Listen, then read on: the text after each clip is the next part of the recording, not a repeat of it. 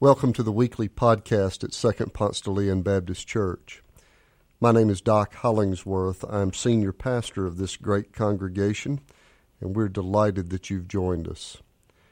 Our prayer for you is that as you listen to this message, you might feel closer to God and closer to God's hope for you.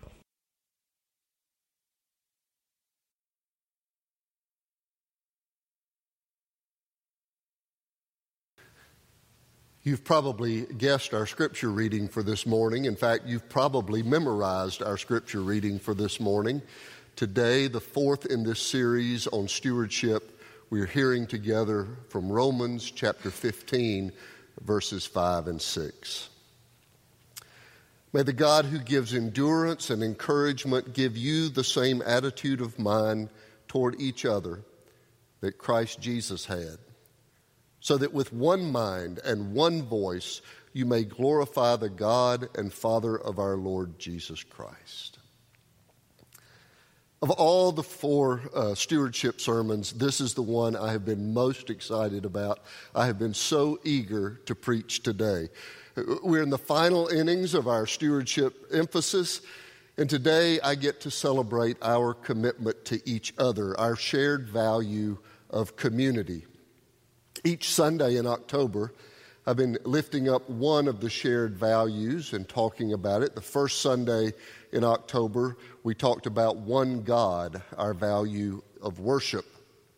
The second Sunday, one mind, discipleship. The third Sunday, one voice, our commitment to mission. And today, one second. We're investing today in the theme of community. We're called into this Christian enterprise bound to each other, committed to and celebrating each other like family. And I absolutely love today's theme. My name is Doc Hollingsworth, and I approve this message. So let's start with Jesus' first congregation of followers. You know, if, if Jesus had used one of those professional search firms, the outcome might have been very, very different. Jesus launches the church with an odd assembly uh, for starting a global movement since most of them had never traveled any farther uh, than from here to Macon. And, and, and look at who he picked Matthew, the tax collector, Thomas, the doubter, Peter, the hothead, Judas, the traitor. I'm not sure this is the right group for a startup. But besides, Jesus is transforming the Jewish tradition, fulfilling the hope of God's chosen people, and not all of this first group were even Jewish. And, and the glue that would hold this church together was their singular commitment, devotion to Jesus. And if that's true, then the first 12 weren't all that great superstars in that matter either. I mean, at least the hothead tried in the garden to stand up for Jesus when he cut off the guy's ear, but it, it, you know, so at least he showed some loyalty in the group, but Judas and Thomas didn't exactly shine when the chips were down. Jesus brought along some women to the group too. It wasn't all guys. Mary Magdalene healing up from her seven demons.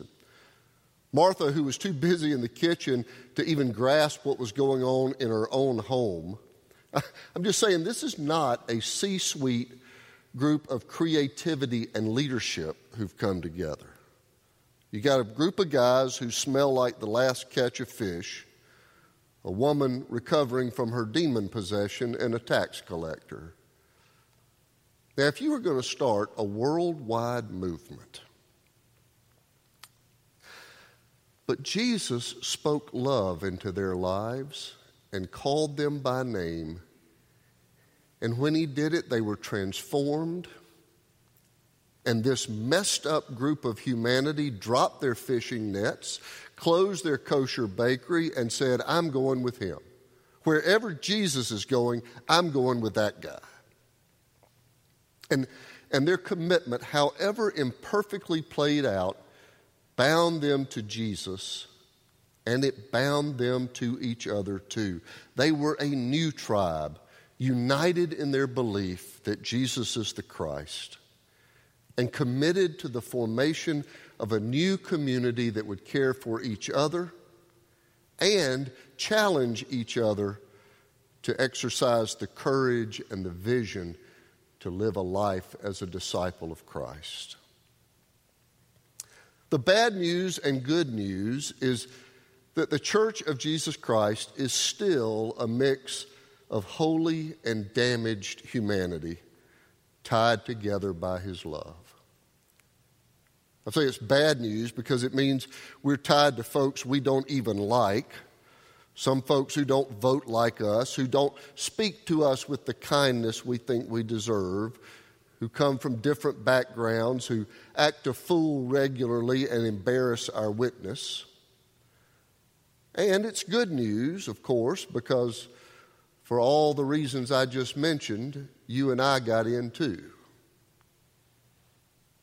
Now, don't, don't be confused by the images in the Christian bookstore that make the Christian community look like some Norman Rockwell painting of a Publix Thanksgiving commercial.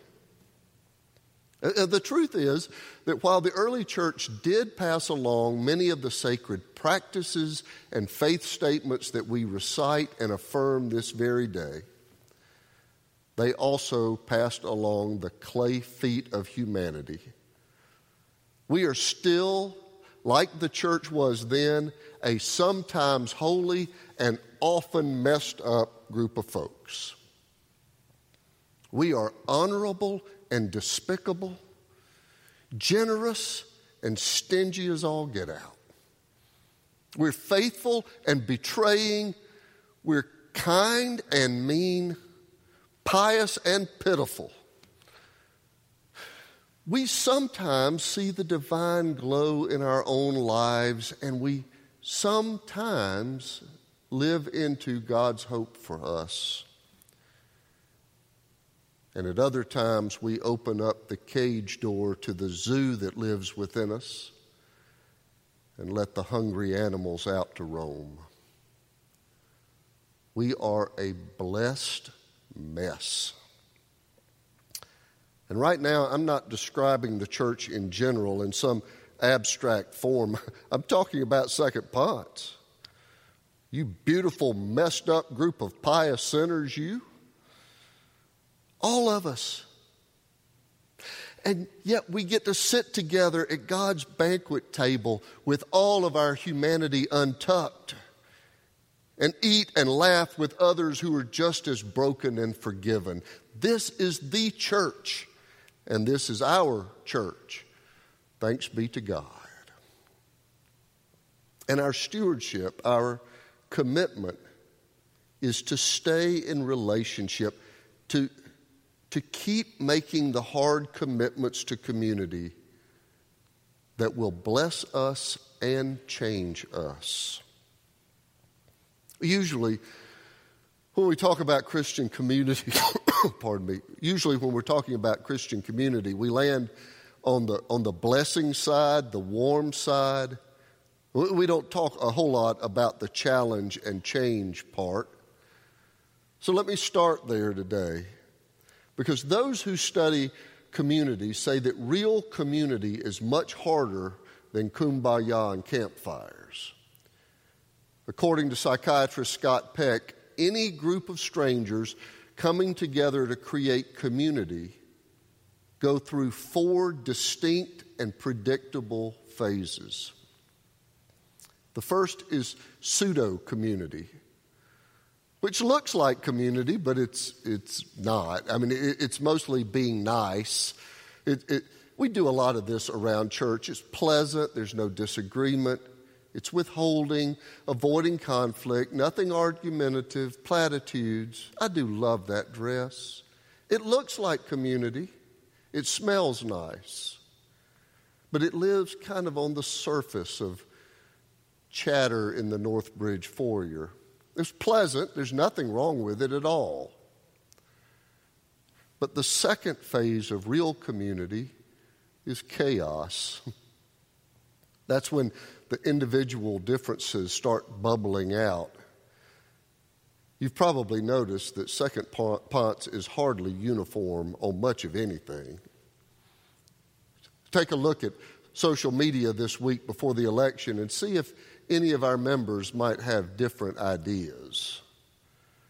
This phase is uncomfortable. It's, it's struggle. It's unconstructive. It's, I thought I liked her. It's, it's not a lot of fun. It's, I'm thinking about unfriending him on Facebook. And, and a lot of people give up on community in this phase because it's hard. But the third phase is emptiness. If people don't give up and instead commit to the long range hope of real community, then they empty themselves to the barriers of really getting to know someone. We have hard talks about race and admit that our innate bias might need to be challenged. We listen with expanded hearts to the struggle of a friend whose adored and gay son took her theology out for a hard ride over rough terrain. We sign up for Josh's book study knowing that it's going to be uncomfortable, but we go in with the humility that community, community might press and might help me to grow. And in this stage, people admit they don't know everything. They could be wrong. They could learn something from others and they get real about their own failures and prejudices and fears and ideology and admit with the humility that the larger group might help them grow. And then finally, true community. Finally, if we stay at it, if we stay committed to the messiness of it all, there is joy and realism my imperfections that are known to you are okay to sit next to you on the love seat. In this phase, the collective matters more than my individual preferences. And there's quietness and peace and love. There is vulnerability, there is openness to the beauty of our diversity instead of being threatened by the differences in it. As my mentor John Claypool said to me once, the otherness in you is the only chance I have to grow. Second Ponce might be the best laboratory ever, the best possibility at, at practicing what real community could look like if you're willing to commit your life here. I see it sprouting up all over Peyton Bell mentioned it a minute ago when he talked about a group that gathers at his home. One of, one of the great celebrations of the pandemic has been a 9:30 Friday night Zoom call among some of our youngest families. After the children are put to bed, these young couples have gotten together Friday late on Zoom to talk through the challenges of pandemic parenting and all the rest. And gradually they gather with no makeup to talk about real life and hard faith and truth telling and gritty living. I've told you before about two couples in our church who, for the last two years, have been in a committed group of dinner parties with two couples from a historically black church in South Atlanta. They're meeting in each other's homes, and it's been hard, and they have confronted their implicit bias. They have risked honest talk. It's been hard. And then an email came through, a tearful email from one of them to the group saying, Would you pray for my grandson? And in that, there was a shift to something so real because she was reaching out to fellow brothers and sisters in Christ, having moved through so much of the hard stuff to something that looks real and sturdy and gorgeous. But as I said, community really does have two elements. The first is what we've been talking about this capacity to change us if we do the hard work of getting to know people not like me, of loving the unlovely, of facing our own bias and fear. But the other part, the other part of, of community is the commitment to the other that is blessing, that's warmth, belonging. It's the stuff we usually think about when we're talking about community. About two weeks ago, uh, a Sunday school class met together here at the church. And you know, we're allowed to do this now, right? Groups of 25 or fewer. We've got designated spaces, large rooms, social gathering, uh, social distancing, mask, all of that. Now, keep in mind, I know this Sunday school class. They are a bruised and holy mess.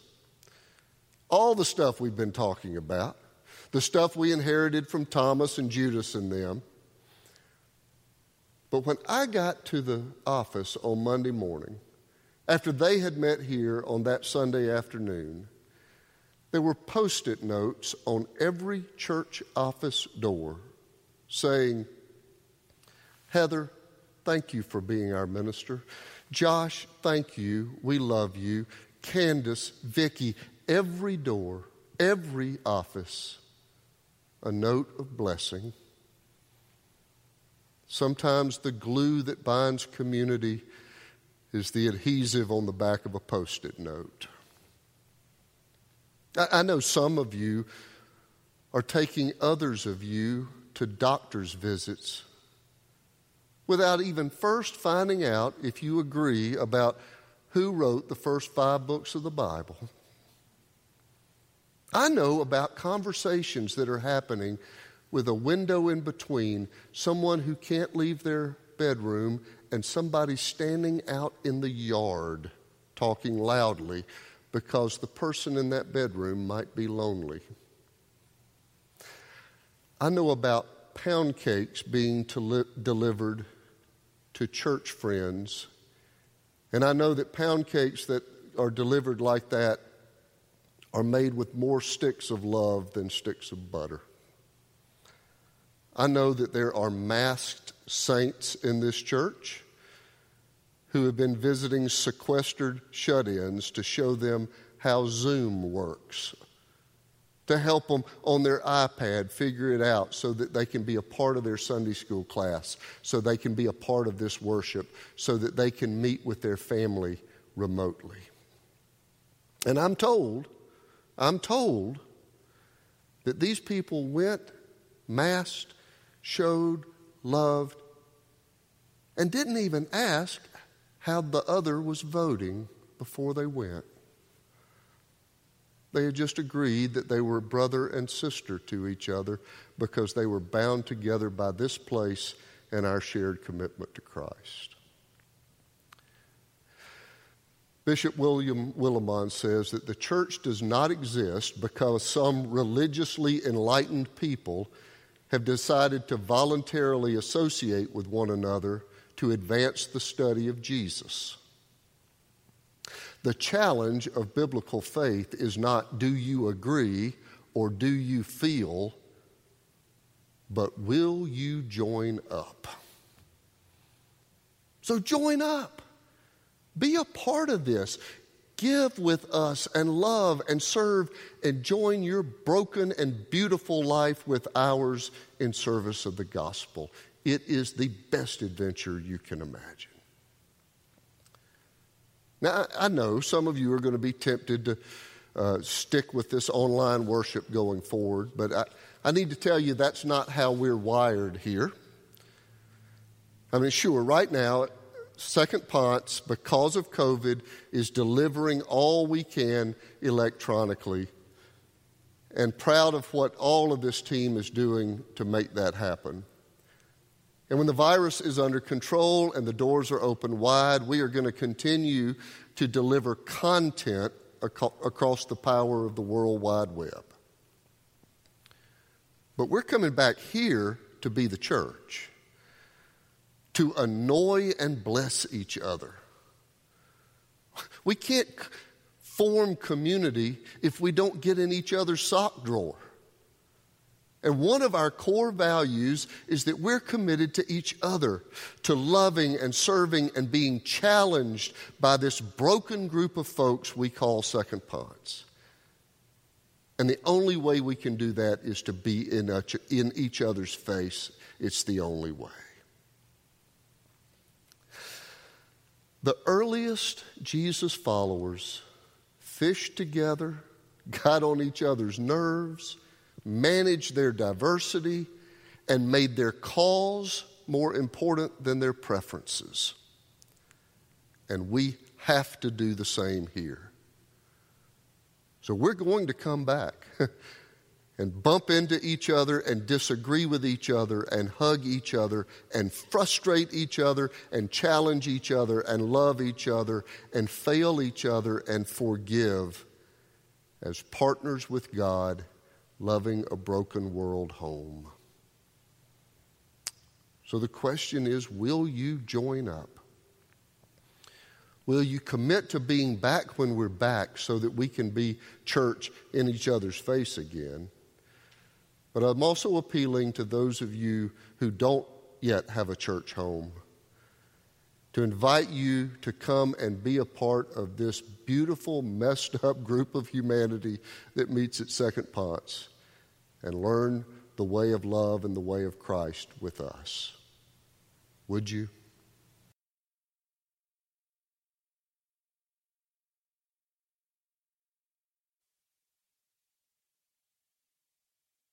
Thanks for joining us. If you live in the Atlanta area or visiting Atlanta, come and worship with us in person on Sundays at Second Ponce de Leon Baptist Church.